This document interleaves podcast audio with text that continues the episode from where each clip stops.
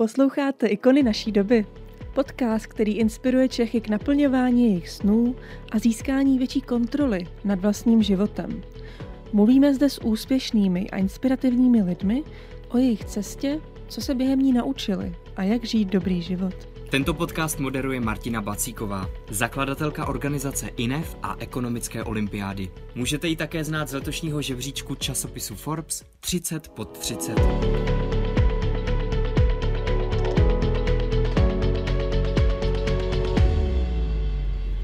Dnešním hostem podcastu je Mojmír Hampl. Když jsme spolu poprvé dělali rozhovor v mých 19 letech, byl viceguvernérem České národní banky. Nyní působí na pozici ředitele v poradenské společnosti KPMG. Velmi mě těší, že i po šesti letech můžeme vést rozhovor znovu, tentokrát ve vlastním podcastu a s Mojmírem v bordu naší organizace INEF a ekonomické olympiádě, kterou jsme před téměř čtyřmi lety založili. Potkáváme se to nicméně v mnohem těžších časech, které dnes budeme diskutovat. Dobrý den, Mojmíre. Dobrý den, Martino, a nebuďte skromná. Ten projekt Olympiády jste vymyslela vy, vy jste mě k tomu jenom přizvala. Na mě velmi motivovalo, jak jste byl s námi v posledních letech a myslím si, že vaše role eh, minimálně v tom, že já jsem se cítila extrémně zavázaná, abyste byl spokojen jako board member, tak byla hrozně důležitá. Vidíte, taky in, ekonomické incentivy a i lidské incentivy fungují. Dobře. Nepotěšení je na mé straně. Vy jste jedním z iniciátorů uskupení Koronerv, který radí vládě ohledně opatření a řízení krize. Vím, že nedávno byl jeden z vašich kolegů, Daniel Munich, vyhozen z vládního jednání, protože měl nevhodné otázky. Jak se k tomu stavíte? Protože ten koronerv má vládě nějakým způsobem radit a pohybovat se v té veřejné diskuzi. Co to znamená, když váš člen byl vyhozen z jednání vlády? Eh, já možná nejdřív eh, vysvětlím eh, logiku fungování koronervu, respektive koronervu 20. My jsme ho schválně takhle nazvali, že má vazbu jednak na koronavirus, jednak je to ta Národní ekonomická rada vlády původní, kterou my jsme přejmenovali na nejen ekonomická rada vlasti, protože tam působí i řada lidí, kteří nejsou ekonomové, kteří jsou z oblasti vzdělávání, jako Bob Cartou, z kterého znáte, z oblasti zdravotnictví, hlavní epidemiolog IKEMu nebo ředitel nemocnice na Bulovce nebo lidi z oblasti žurnalistiky, lidi z oblasti bezpečnosti. Takže nejen ekonomická rada vlasti, a to 20 jsme chtěli říct, že překonáváme tu 19 u nemoci COVID a bavíme se o roce, o roce 2020. Tak to jenom na začátek. A musím vysvětlit, že tenhle tým se není totéž, není tím též týmem, jaký funguje při ústředním krizovém štábu a není ani tím týmem, který působí na, na úřadu vlády. Ono v tuto chvíli je v českém veřejném prostoru příliš mnoho nervů, abych tak řekl, které vznikly postupně, ale v každém případě ten náš, ten občanský Koroner 20, ten byl první a ty ostatní začaly vznikat tak, jak já jsem to, tak jak já jsem to mohl pozorovat, spíš až jako reakce a uvědomění si klíčových lidí na straně vlády, že žádný poradenský tým odborníků u sebe nemají. Takže až teprve po nás vznikl ten tým u, u pana ministra Hamáčka, u středního krizového štábu, odkud začaly chodit potom pozvánky do toho našeho koronervu, aby ti, ti členové, které jsme tam měli, aby tam začali pracovat. A ještě následně poté byl resuscitován ten původní Topolánkův, pak Nečasův, pak Rusnokův velký nerv na, na úřadu vlády. Um, a já už jsem měl takový pocit, že to jsou téměř takové trucpodniky jedné vládní strany vůči druhé, jo, že prostě e, neměli, neměli žádný takový tým, tak jedni ho vytvořili a když ho vytvořili jedni, tak ho zase e, museli vytvořit i, i ti druzí, ale to nic nemění na tom začátku, ten začátek je prostě opravdu z dola vzniklé, spontánně vzniklé občanské združení e, lidí, ekonomů, ale, i, ale nejen, kteří cítili, že v té situaci, ve které jsme, je prostě potřeba něco dělat a že není možné nechat ten veřejný prostor takhle splanět úplně neuvěřitelnými nápady, které se začaly objevovat a že je potřeba dát té diskuzi nějaký rámec a nějakou logiku. Teď, jak o tom mluvíte, tak si říkám, že my v Inevu žádný nerv nemáme a, teď, a vlastně si přijdu, že jsme pozadu, že, jo? že všichni mají nerv a my ne. Tak... Ale já jsem, já jsem zaznamenal, že je tam skupina eh, mladých ekonomů, těch, kteří i uspěli v té soutěži, eh, kterou organizujeme v ekonomické olympiádě, kteří taky se chtějí nějak zapojit do té veřejné diskuze a tvoří články a, a píšou, a snaží se ovlivňovat to veřejné dění. Takže já bych řekl, že vznikl takový koroner junior na, na půdě Inevu. A, a, a beru to tak, je to, je to moc milé. Já jsem to konec konců i kolegům uh, v tom našem koronervu říkal a musím říct, že, že všichni se tak jako pokyvovali hlavou a říkali výborně, to je, to, to je skvělý. No my máme teď, jenom aby posluchači věděli, tak jsme udělali udělali tým sedmi analytiků. Většina z nich jsou právě velmi úspěšní, možná i nejúspěšnější řešitelé ekonomické olympiády a právě nyní se vyjadřují k aktuálním tématům do médií právě proto, abychom mysleli i ekonomicky a nenechali se úplně zahltit panikou, která nás možná trošku zachvátila, nebo některé z nás. Některé z nás, některé z nás ano, některé z nás. Já myslím, že tam ta míra ta míra strachu, eh, paniky, která eh, zavládla nejenom u nás, ale ve velké části západní civilizace, je nebývalá a určitě je to věc, která bude časem i předmětem nějakého hlubšího ekonomického zkoumání. Ano, k tomu možná směřuje i moje další otázka a to je právě na to, jestli Česká republika podle vás zvolila optimální opatření a nebo Eh, jestli jsou přehnaná, nebo jestli byste je utvrdil a případně jaká by byla optimální opatření z vaší strany?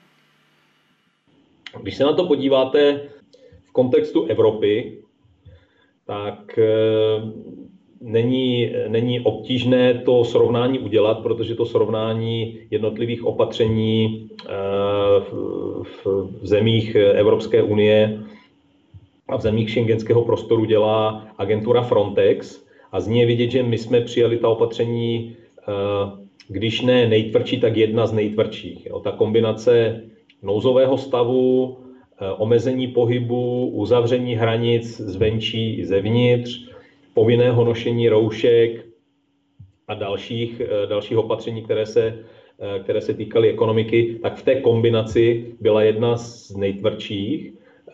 Podobně snad eh, ještě vychází, eh, vychází Slovensko, ale obecně, když se podíváte na, map, na mapu Evropy, eh, tak nerad to říkám, ale v průměru přísnější opatření přijímaly země z bývalého komunistického bloku. Jo, to, to z té mapičky, kterou, se, kterou si každý může najít na, na Frontexu, zjistíte, že je prostě jako to, to, to, není, to není žádné, žádné stanovisko nebo to není žádný názor, to je fakt. A já jsem od začátku té koronavirové krize mě, měl jisté pochyby nebo vyjadřoval jisté pochyby o, o tom, jestli uh, ctíme proporce, jestli uh, máme v pořádku proporce reakce na, na to riziko, které, uh, které nás naprosto nepochybně, objektivně jako Eh, ohrožovalo nebo ohrožuje. A to není v nejmenším podceňování té choroby, jo? Ale, ale ty proporce se mi zdá, že byly v celém západním světě nebo v řadě zemí západního světa eh, byly, byly nastaveny zvláštně a, a u nás bych řekl vel, velmi extrémně. Eh, a, a nemůžu, nemůžu samozřejmě souhlasit s tím jednoduchým konstatováním, že, že vedeme nějaký zápas nebo závod eh, nebo souboj o to, eh, kdo v uvozovkách jako vymítí ten virus líp anebo efektivněji, protože je naprosto evidentní a to, myslím, přiznali epidemiologové, že, že my se toho viru nezbavíme, on tady s námi bude, my se musíme s ním naučit žít a mnohem větší výzva, která prostě je před naší civilizací, je, jak se naučit s ním žít přiměřeně a jak, jak se naučit s ním žít bez toho, abychom ho brali jako morovou ránu. A to je vlastně to, na co vy se ptáte, Martino. Já e, jsem byl vlastně od začátku v šoku z toho, jak dobře funguje to, to známé spojení média a katastrofy. Ty, ty, ty dvě věci se mají prostě strašně rády. A média, katastrofy a e, strach z neznámého plus navíc chuť dělat radikální opatření a radikálně něco zavírat a vypínat, to dohromady je, to je, to je neuvěřitelný mix. Jo? A přesně z toho důvodu jsem měl od začátku pocit, že je do toho potřeba vložit trochu kritického myšlení, protože to kritické myšlení jsme v té první fázi úplně vypnuli. Minimálně na, na úrovni české veřejné debaty eh, vlastně z toho diskurzu jako jakékoliv kritické dotazování, eh, ptaní se zmizelo, což mi přišlo úplně absurdní, eh, vzhledem k tomu, že my vedeme neuvěřitelně hluboké, rozsáhlé debaty, kde 10 milionů lidí má názor na to, jestli má být povinná maturita z matematiky a, a 10 milionů lidí má, má strašně silné názory na, na abstraktní vztahy s některými zeměmi na, na druhém konci světa, ale my jsme vlastně absolutně přestali debatovat úplně bezprostřední věci, která se jmenuje eh, největší omezení ekonomických a, a osobních svobod, jaké jsme tady zažili za, za dobu eh, samostatné České republiky. A tam najednou Jo, jako kdybychom si řekli, tak to, to předmětem debaty není a, a nemůže být a nemůžeme se vůbec ptát, jako co je smyslem uh, těch opatření, co je tím konečným cílem a co je tím nákladem přímým nebo zprostředkovaným, který, uh, který dosažení toho cíle chceme, chceme obětovat. A to, to mně přišlo, že je prostě nepřípadné a je, a je strašně dobře, že se ta debata k tomuhle, k tomuhle kritickému tázání vrátila a doufám, že jsem tomu přispěl. My se zde bavíme o nějakém trade-offu toho, jak ty vládní opatření ovlivní naše ekonomické a sociální fungování, ale zároveň samozřejmě o té zdravotní situaci. Já bych si možná i dovolila říct, že my teď hledáme nějaké optimum, které bude optimální pro Českou republiku. Eh, vy jste byl jeden z prvních, možná úplně první, který rozjel před několika týdny vůbec tu veřejnou diskuzi o tom, pozor, tady ta opatření ovlivní ekonomiku extrémně negativním způsobem a nakonec může být, může více lidí umřít na chudobu nebo může může postihnout chudoba a s tím spojené třeba i zdravotní problémy, nemožnost se nechat ošetřit normálně v nemocnici a podobně. Vy jste byl jeden z prvních, kteří na to upozornili. Uh, moje teda otázka směřuje k tomu, kde vy vidíte to optimum. Jestli, jaké opatření byste uh, rád viděl Českou republiku přijmout, jestli to je otevření hranic, volný pohyb osob po České republice, otevření provozové na případ některých. Uh, pokud byste to byl schopni nějakým způsobem jako schrnout, kde, ten, kde vy vidíte ten trade-off a kde jsou ty klíčové body, které bychom naopak měli nechat otevřené a svobodné? E, to jsou dvě věci. První je e, ta míra toho přiškrcení, tak my jsme to udělali po Česku, já bych řekl, tak jako na jistotu. Jo? To znamená, že jsme ten zdravotní systém prostě uškrtili poměrně hodně, poměrně brutálně, poměrně hodně oproti ostatním zemím jsme omezili běžnou péči a tím zvýšili to, to, to riziko, že smrtnost u, u, jiných, u jiných diagnóz eh, se, se objeví až, až s nějakým spožděním a, a, a ty závažné důsledky, že, že, že, přijdou, eh, že přijdou později. Spíš než, že bychom se snažili navýšit kapacitu eh, toho zdravotnictví, tak jsme řekli, radši, radši tím zavřením té ekonomiky uděláme maximum pro to, aby se ten zdravotní systém za žádnou cenu ne, nedostal na, na svoji hranici a ještě jsme si tam nechali jako poměrně velkou vůli. To znamená, že jsme to udělali za, za relativně velké náklady. A jakkoliv eh, asi, eh, asi eh, až, až zpětně budeme schopni vyhodnotit, jestli to bylo dobře nebo ne, tak, tak objektivním faktem je, že jsme uzavírali jako jedni z prvních, ale rozhodně nejsme ti, kteří e, některé ty uzavřené části ekonomiky otevírají jako jedni z prvních. Dokonce jsme se dostali do takové zvláštní situace, že i ty země, na které tady někteří naši politici docela nepřípadně dělali jako dlouhý nos a říkali, vy jste to zvládli hůř než my, tak ty země otevírají některé části ekonomiky rychleji než my. Jo. To se netýká jenom, jenom Rakouska, ale týká se to třeba Švýcarska, které já sleduju, týká se to konec konců i Francie, eh, která eh, podle těch čísel, jakkoliv jsou nepřesná, víme, že, že ta čísla o těch smrtnostech, o těch nakažených, že, že na ně nemáme jako konzistentní srovnání, neumíme je dobře srovnávat a, a víme, že, že jsou v řadě případů mizerná, tak e, i tak Francie bude třeba otevírat školy dřív než my a to je ta druhá část odpovědi na vaši otázku. Eh, já osobně bych byl třeba proto, aby jsme školy otevřeli dřív. Ten fakt, že že řada z nich zůstane uzavřena tak dlouho a bude, bude se otevírat třeba až v září, to já považuji za sekundární vlastně problém pro ekonomiku, jak pro, pro rodiče, tak, tak pro ty žáky i, i studenty, protože jako otevření škol kus toho, toho co se v ekonomice děje, jako rozmrazuje nebo pomáhá rozmrazovat. Ať už z hlediska eh, sociálních vztahů, nebo hromadné dopravy, nebo běžných, eh, eh, běžného ekonomického chování. A tady si myslím, že prostě zase jedeme, jak bych řekl, jako tu, tu českou hru na extrémní jistotu, která si nejsem jistý, že, že jako přináší to, to optimum. My totiž opravdu nevíme, co, co je toto optimum my jsme žádné eh, detailnější epidemiologické plány nebo scénáře nedostali, neviděli jsme je. Tím navazuji na to, eh, co jste říkala na začátku, že kolega Dan Minich Eh, který právě tohle od začátku požadoval a říkal, že je potřeba ta data znát, aby jsme vůbec byli schopni dělat ekonomické scénáře, aby jsme vůbec byli schopni dělat plány otevírání ekonomiky, tak eh, byl, eh, byl odbyt s tím, že, že je nežádoucí, protože o tom veřejně mluví a je dobře, že o tom veřejně mluvil.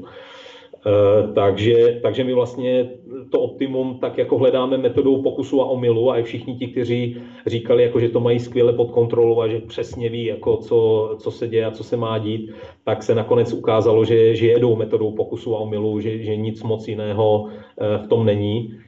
A eh, tím pádem jako ty, ty metody pokus omyl ne, často nepřináší jako optimální e, výsledky, ale jak moc, to uvidíme až, až zpětně.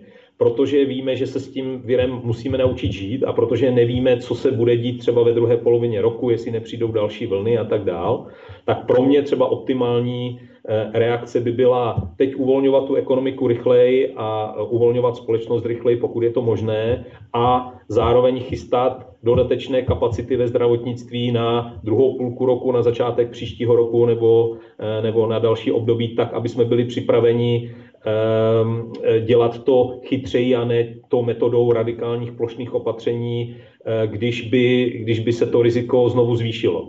Jo, teď zase v těch lepších časech bychom se měli připravovat na, na ty horší, to je to naše, eh, co ekonomové mají tu tendenci k tomu proticyklickému uvažování. Teď bychom měli být připraveni na to raději obětovat nějaké náklady na zvýšení kapacity toho zdravotního systému, ať už z hlediska eh, eh, personálu nebo, eh, nebo intenzivních lůžek nebo ventilátorů na nějakou, na nějakou případnou druhou vlnu a zároveň tím umožnit té ekonomice dýchat rychleji a a, a, a silněji, spíš než to, k čemu to zase směřuje metodou pokusu a omylu a díky tomu, že, eh, že prostě se eh, objevila mm, nechuť veřejnosti s tím pokračovat dál v tomhle režimu, eh, tak něco uvolnit a v okamžiku, kdy přijde druhá vlna, tak, tak udělat z hlediska těch očekávání to, to nebezpečné, to znamená znovu všechno zavřít a znovu být v režimu jako permanentního nebo na dlouhou dobu neodvolatelného lockdownu a uzavření. A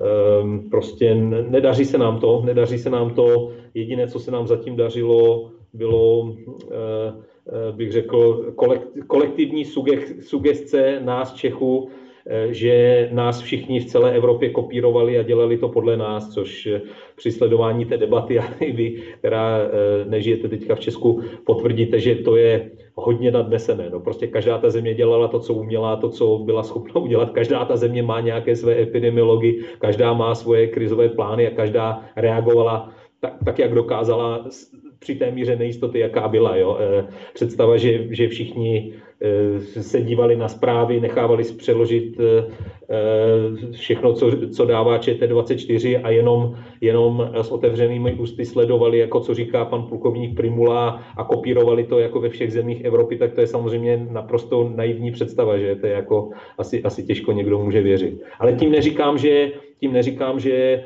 prostě ochrana veřejného zdraví, zejména v případě eh, něčeho takového, jako je epidemie, není zásadní věc a že to zrovna není ten jeden z nejklíčovějších veřejných statků, eh, o kterých víme, že, eh, že má, že má stát, stát zajišťovat. Ale to, že za všech okolností, a my máme, my máme debatu jako dva ekonomové, jo, že za všech okolností musíte vždycky vážit všechny plusy a mínusy, musíte vážit, musíte vážit náklady a, a výnosy, musíte pořád permanentně uh, poměřovat to, co děláte a riziko, které zmenšujete za, uh, za nějaká rizika, která tím uh, naopak zvětšujete tak to je, to je prostě základní způsob uvažování. A já jsem neustále vysvětloval novinářům, že to, že se takhle já ptám, to není nic amorálního, nic nehumánního, je to naprosto normální, protože přesně tímto způsobem uvažují ty krizové štáby. Ty přesně musí dělat tady tyhle těžké volby. Ty musí uh,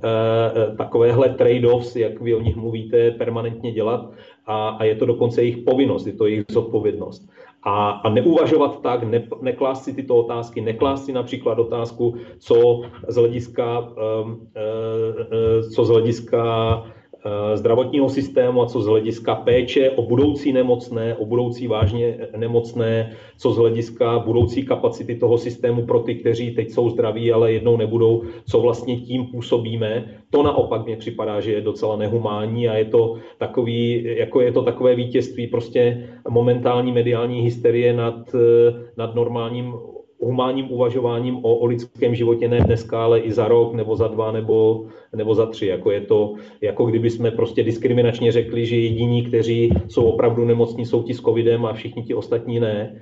A všichni ti ostatní, kteří budou zítra, taky ne. A to já, to já prostě nejsem, nejsem nikdy schopen přijmout a vy mě znáte, tak rozumíte, že, že to myslím jako smrtelně vážně. Na druhou stranu, vy možná, já bych to ještě tak jako schrnula, vy jste říkal, že my tím, že ignorujeme ty ostatní věci, jako je, nebo my je úplně neignorujeme, já si myslím, že jsou jako minimálně v posledním týdnu, jsou jako fakt předmětem těch vládních jednání. Můžeme se bavit do jaké míry, ale uh, možná ty první týdny uh, potom, uh, po té epidemii vypadaly tak, že my uvažujeme jenom jeden faktor, a to je, jak moc se šíří vir, jak rychle a podobně, a okolo toho se točilo všechno. A myslím si, že vy jste tím uh, článkem spolu se Zdeníkem Tumu do toho přinesli i právě takový jako další faktor toho, toho, co to dalšího ovlivňuje. A že to je jako spíš, já to vidím spíš jako ne nemorální hlas, protože my musíme diskutovat fakta, musíme se k té diskuzi stavit racionálně. A když ta katastrofa s tím koronavirem je prostě úplně reálná, eh, tak bychom se neměli nechat zaslepit eh, tím strachem z toho, nebo i jenom tou nemocí, ale uvážet i další věci. Takže z mého pohledu ta diskuze je spíše o tomto. Moje další otázka směřuje k tomu, eh, jak byla Česká republika připravená na tuto krizi, protože například Sansu o umění válečném tak říká, že bitva je vyhrána předtím, než se vůbec začne tak jak Česká republika byla připravena na tuto krizi, co, co jsme mohli očekávat, uh, jestli z toho má šanci být jako nějaký alespoň trochu vítěz, nebo ne úplně poražený. Jak na to Česká republika byla připravená, co se týče zdrojů? Eh, toto je, Martino, eh, ten jediný druh kritiky, který bych naopak vůči naší vládě nevznášel. Na rozdíl od těch, kteří v okamžiku, kdy ta krize byla v plném chodu, tak Eh, jako generálové po bitvě říkali, jako měli jste být připraveni, měli jste mít nakoupené kde co, ventilátory, lůžka a tak dál. Ehm, zase my víme, že není možné být připraven na, na jakoukoliv libovolnou myslitelnou katastrofu, která, která může nastat a není možné vynakládat neustále permanentně všechny zdroje na, eh, na dokonalou, co je dokonalý eh, u nás lidí, na dokonalou přípravu na všechny hrůzy a na, na, na všechna rizika, která se můžou materializovat. To je prostě absolutní nesmysl. Takže eh, připraveni jsme nebyli, ale eh, asi nemohli být a nebylo rozumné předpokládat, že, že bychom měli být připraveni na, eh, na pandemii. A dokonce by mi přišlo zvláštní, kdyby v roce 2008 nebo 2009 někdo nakupoval miliardy a miliardy roušek jenom proto, že se objevila studie, že by mohla přijít nějaká pandemie. Jo. Eh, čili nebyli jsme, protože jsme si to neprožili v nějaké, v nějaké nedávné historii, neměli jsme to v naší paměti, v naší lidské civilizační paměti, něco takového, na rozdíl třeba od jihovýchodních zemí jihovýchodní Asie, jako byla Korea nebo, nebo Singapur nebo Tajvan, které zareagovaly rychleji, ale to proto, že měli Eh, byli připraveni na, na, na tento typ problému, který zažili relativně nedávno. Takže v tomto já bych určitě eh, vládu nekritizoval a neříkal bych, že jsou blázni, že neměli nakoupené roušky, dávno předtím, než, než, než se něco takového objevilo. Stejně tak prosím, je, jako nekritizuju teď, že že nemají nakoupeno dost vysoušečů eh, ve státních hmotných rezervách, protože třeba za tři roky můžou přijít povodně jo, a, a budeme potom říkat, že, že je to něco strategického, co nám ve státních hmotných rezervách chybí. Takže to ne, to, to, to, to není jako ten, eh, ten typ, eh, typ kritiky. Já jsem to ještě úplně nemyslela jako kritiku, že, že jsme nebyli připraveni spíše, jak do budoucna z toho dopadneme a jak z toho vyjdeme, když jsme na to zřejmě připraveni úplně nebyli. Z hlediska té přípravy bych řekl, eh, nedá se nic dělat, nebyli jsme připraveni, ale nemohli být, zareagovali jsme, jak jsme uměli, konec konců všichni dělali to, co, to, co, to, co, to, co dokázali a myslím, že řada těch společností se s ním vyrovnala velice dobře. Ta česká obzvlášť i tou disciplínou a poslušností, to je eh, a, a náro, zároveň tím nadhledem a vtipem jako, a, a schopností si pomoct, to je určitě geniální kombinace Um, úplně jiná věc je, jak zareagovaly některé vlády, a tady já už si tak, tak jistý nejsem ani u nás. A, a třetí, mnohem důležitější věc je, jestli nás to změní do, uh, do budoucna a jestli to znamená, že, um, že, se, že, že se začneme sami sebe bát na dlouho dopředu. To by, bylo, to by byl jiný svět. Ale já doufám, že ne. Já doufám, že uh, bude platit to, co říkají někteří epidemiologové, že každá ta epidemie vypadá mnohem líp ve zpětném zrcátku, než když ji máte před čelním sklem. A že, že si vlastně potom řekneme, možná po nějakém čase, uh, fajn, zvládli jsme to, v horším případě se naplní ta má obava, že si řekneme, uh, pro Bůh, jestli jsme tu reakci trochu nepřehnali. Jistě, každopádně faktem je, že restaurace, postižené sektory a podobně, tak ve směs nyní krachují a celé sektory Eh, se buď velmi limitují, anebo až zanikají. Eh, jak my tady s tím eh, budeme pracovat do budoucna? Myslím tím spíše i jako společnost a ekonomika. A možná spíš, když jsme u té válečné terminologie, tak kdo budou ti poražený tady té koronavirové krize? Protože s námi se to budou táhnout ještě roky. Tak kdo z vašeho pohledu to nejvíc odnese a jak se to projeví potom do budoucna? Já hlavně pořád nevím, co je toto vítězství v té válce s tím věrem. A to je, to je to otázka, se kterou uh, trápím řadu lidí od začátku, že by bylo dobré vědět, kdy můžete vyhlásit to vítězství. Jo. Vítězství ve válce, tam musíte mít prostě ten moment uh, takové té úlevy, uh, kdy si řeknete, ano, je to za náma, když dáte ten červený prapor na budovu Reichstagu, tak eh, víte, že prostě jste vyhrál ve válce, je to, je to za váma, všichni můžou říct fajn, konec. Eh, my tady vlastně, všimněte si, pořád nevíme, co je to vítězství v té válce s virem. Jo? Jestli je to to, že eh, prostě najdeme, najdeme protilátku, nebo budeme všechny budeme všechny očkovat, jo, najdeme vakcínu, nebo jestli je to to, že budeme schopni z hlediska chytré karantény udržet ta, ta místa problémová pod kontrolou, nebo jestli je to jako to úspěšné eh, promoření populace. My vlastně furt nevíme, co to je. Jo?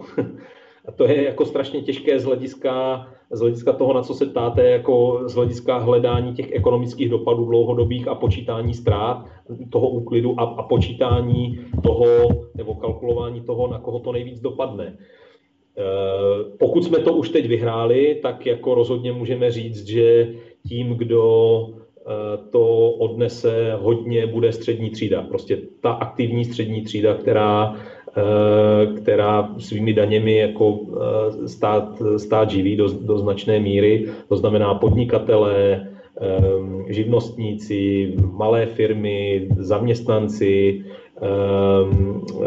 lidi, kteří jsou na svobodných povoláních, prostě tahle aktivní část, tahle aktivní část populace, tak od ní si můžete něco vzít, jo? tak na ní to, to břemeno je, je prostě relativně, relativně velké. Ehm, a tím, kdo s největší pravděpodobností ponese kus těch nákladů, budou do budoucna veřejné finance. Jo. Ehm, e, téměř nevím, kdo, kdo je jako vítězem s výjimkou možná farmaceutických společností některých a, e, a, a firm, které vyrábí základní potraviny možná. A samozřejmě firm internetových, všech, kteří dělají e, věci, které Eh, které usnadňují lidem život, když jsou takhle za obrazovkou, jako, jako my teď. ale, ale jinak si myslím, že, že ta obecná ztráta je obecná ztráta výkonu toho hospodářství, nebo řekněme to jednoduše, je to, je to prostě zmenšení toho koláče, je to to, že všichni skudneme. Jo? A to si myslím, že není, že není dobře v zásadě pro nikoho v dlouhém období. Vy jako viceguvernér České národní banky, bývalý, co byste teď eh, doporučil, kdybyste byl stále viceguvernér České národní banky, České národní bance provést jako nějakou politiku, něco na pomoc eh, tady té, tady té krizi? Jestli to je vůbec zaprvé možná, eh, když jste to vy, tak se vás ještě zeptám, jestli to je vůbec role té centrální banky, pomoci tady s tou krizí. A za druhé teda, pokud ano, nebo do nějaké míry ano, tak jaké opatření a politiky by ta centrální banka měla přijmout na pomoc? Určitě musí reagovat, protože je to velký šok a jeden z důvodů, proč máme systém elastických peněz, je, že máme nástroj, jak eh, tu bolest pro reálnou ekonomiku zmenšovat právě prostřednictvím měnové politiky, takže reagovat určitě musí. Myslím si, že tak jako tak skončíme zase u nulové hladiny úrokových sazeb, to je, to je eh, dle mého eh, docela pravděpodobné, to, to za prvé. Za druhé, um, si myslím, že, že teď přesně okamžik, kdy rozpustit eh, ty takzvané proticyklické kapitálové polštáře, které se vytvářely v dobrých časech právě na ty špatné. Teď si myslím, že, že je okamžik na to, to udělat. Za třetí určitě udržovat eh, za, za každou cenu silnou kapitálovou pozici těch bank, aby i některé problémy těch dlužníků se nepromítaly do, do stability bank. To znamená udělat všechno pro to, aby se ten problém v reálné ekonomice nestal problémem pro finanční sektor, udělat pro to všechno. A to myslím, že centrální banka zareagovala velice dobře třeba tím, že omezila výplatu dividend, eh, eh, aby udržela maximum, eh, maximum prostředků v tom systému v danou chvíli. No a pak, pak bedlivě monitorovat vládní kroky a nebát se i té koordinace, udržet si nezávislost, ale jako teď, teď je ten okamžik na to koordinovat se, protože, eh, protože by bylo hloupé a myslím, myslím dokonce nebezpečné, kdyby eh, třeba měnová politika dělala něco, co jde v rozporu s tím směrem, jakým, jakým se snaží pomoct vláda, nebo, nebo obráceně. Teď by prostě měli foukat na, na stejným směrem. Jo? Směrem k pomoci ekonomice a k oživení. Vy jste říkal, že ten nejlepší z těch nejhorších scénářů, které jste vypracoval, je horší než krize v roce 2009. Co může obyčejný člověk dělat, aby se na tu krizi připravil, nebo aby spíše ji úplně nevonesl, protože ještě jenom jako z čeho já vycházím, tak jsou data, že třetina českých domácností má rezervu eh, na to eh, přežít pouze jeden měsíc. A my už jsme v tady tom období, eh, to znamená, že podle té statistiky by eh, minimálně třetina českých domácností již nyní neměla být peníze, pokud například přišli o práci nebo jsou podnikatele a nespořili si. Eh, co byste doporučil lidem, kteří jsou teď bez peněz a ne- nemají možná teď nějakou velkou šanci najít dobře placenou práci, případně otevřít znovu svou restauraci, hotel a podobně? No, já bych začal od něčeho jiného. Já bych všem doporučil aby se zbavili extrémního nebo iracionálního strachu. To ničí očekávání a to zničení očekávání ničí dnešek a ničí to, eh, jak, jak fungujeme dnes. To, to my zase oba dva dobře víme, že očekávání jsou prostě klíčová veličina v ekonomice a, eh, a hrůza, děs nebo permanentní strach ničí očekávání a e, ničí nás všechny. Jo. Takže já bych skoro řekl, Ideální by bylo, kdyby jsme se co nejdřív všichni přepnuli do, do stavu, v jakém, jsme byli, v jakém jsme byli před začátkem té koronavirové krize, eh, kdyby pro nás, eh, kdyby nás přestalo téměř zajímat to, co je teď jako na hlavní liště každého, eh, každého webového serveru, to znamená ta, ta denní nebo online statistika mrtvých, nakažených, testovaných, tak kdyby, kdyby tohle jsme přestali vnímat a a začali to brát jako běžnou statistiku, eh, ne jako existenciální krizi a ohrožení, tak si myslím, že by, že by to pomohlo nejvíc. Ale vy se bavíte o, o těch, kteří, na které už dopadly ty důsledky toho všeho. Ano, jestli je něco, co by mohli dělat v této situaci, aby se jejich situace zlepšila, alespoň výhledově. Teď budou čerpat z rezerv, pokud nějaké mají, a pak budou hledat práci a je to, je to, jednoduché, je to jednoduché to říct, někdy horší to udělat. Teď bude možná čas, kdy budeme brát i tu práci, kterou bychom v těch dobrých časech vzít nechtěli. No, není to, zní to moc pozbudivě, obzvláště pro tu třetinu lidí, kteří už zřejmě žádné rezervy nemají. To, to uvidíme. Je to, je, je to velký otazník, jak se s tím, jak která skupina vypořádá, ale přesně proto, přesně z toho důvodu, abychom netestovali limity každého z nás, je strašně důležité, aby se co nejdřív skončilo s těmi, s těmi plošnými restriktivními opatřeními, které jsou prostě eh, největším zásahem do, do života, jednak osobního, ale i ekonomického. Ano, my jsme tady viděli velkou vlnu solidarity na začátku i nyní v průběhu epidemie. Jak by podle vás lidé mohli pomoci zlepšit zdravotní a ekonomickou situaci v České republice? Jak mohou lidé pomoci? No já myslím, že, že Češi eh, tohle zvládají výborně. Jo. Já teda musím říct, že jsem, že jsem byl opět unesen eh, tím, jak, eh, jak skvěle vlastně občansky reagujeme, že jsme schopni si pomoct, jsme schopni pomoct i, i ostatním, že když je nad námi nějaká hrozba, tak najednou máme v sobě spoustu svornosti. A to, že jsme se byli, jak, jak říkám, schopni zarouškovat i sami spontánně vlastní aktivitou, no, eh, jak to říkal eh, ex-premiér Paroubek, podívejte se po světě, kdo, kdo z vás to má, jo? kdo z vás má eh, tak, takovouhle populaci, která to ještě vezme velice disciplinovaně, velice ukázněně, s klidem a s respektem prostě k těm, k těm omezením, které po nějakou dobu jsou, jsou drakonické. Takže já bych řekl, Češi, Češi to zvládli, zvládají, nejsem si jistý, že to zvládá jejich vláda tak dobře, jako, jako oni sami a e, v tom pomoct.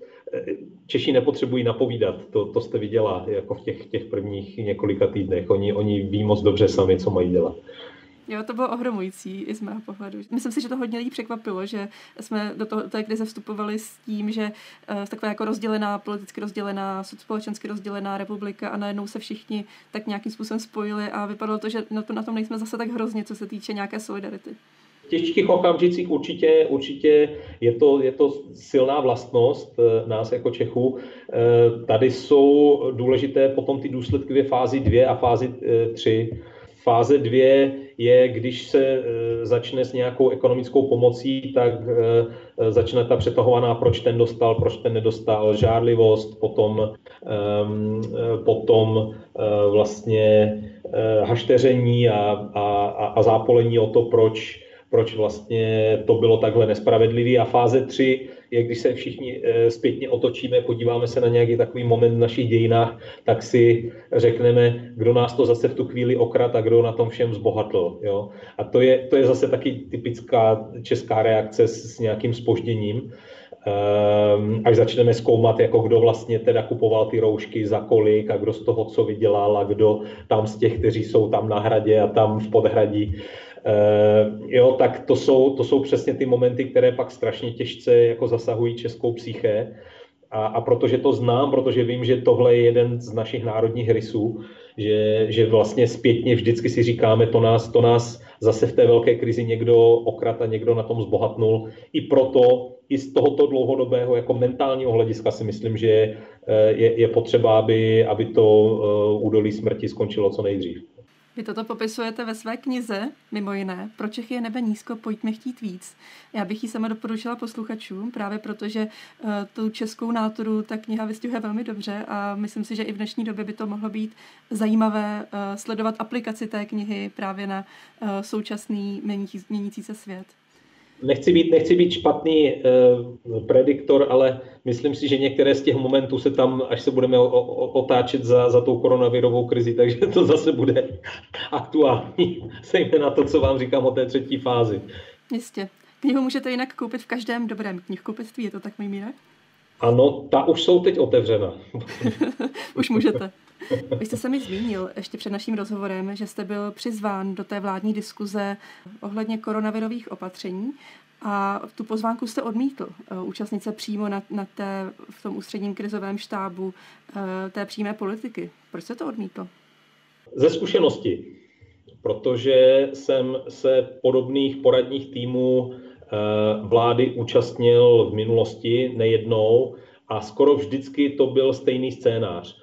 Ten tým sloužil v zásadě jenom jako takový PR háv nebo PR krytí tomu konkrétnímu politikovi nebo konkrétním politikům, že takzvaně s někým konzultují, že takzvaně Eh, se odborníků na něco ptají, ale ty týmy ve směs potom neviděli eh, žádná rozhodnutí, jejich vliv na ta rozhodnutí byl eh, minimální nebo, nebo vůbec žádný a zůstala z toho jenom taková ta pachuť, ale když jste u toho přes, přece byl, když jste tam přece docházel a, a máte za to nějakou spoluzodpovědnost, tak vybrat si, vybrat si toto znovu, to už jsem nechtěl, Eh, konec konců, myslím, že ta realita jenom potvrzuje moje, moje pochyby hned na začátku, protože kdybyste se ptala lidí, eh, ekonomů eh, renomovaných, a řada z nich jsou moji přátelé, z toho eh, týmu ústředního krizového štábu, jestli s nimi někdo konzultoval například ty, ty materiály, které vedly k tomu otevírání ekonomiky, k těm, k těm jednotlivým krokům eh, otevírání ekonomiky, jestli to bylo předmětem nějaké odborné debaty a jestli to bylo postavené na nějakých eh, datech, analýzách, tak by vám určitě řekli, že ne, že oni se dozvídali ta opatření úplně stejně